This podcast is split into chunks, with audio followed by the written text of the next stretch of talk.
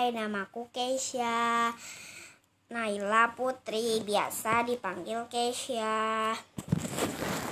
Cita-citaku kelak aku dewasa nanti aku ingin menjadi dokter yang bisa membantu masyarakat dan bisa mengayomi mereka. Aku juga tak lupa berdoa kepada Allah Subhanahu wa taala supaya bisa terkabul.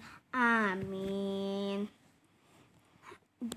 Giat terutama aku harus selalu giat belajar di rumah dan yang orang eh, terpenting aku bisa mem membahagiakan orang tua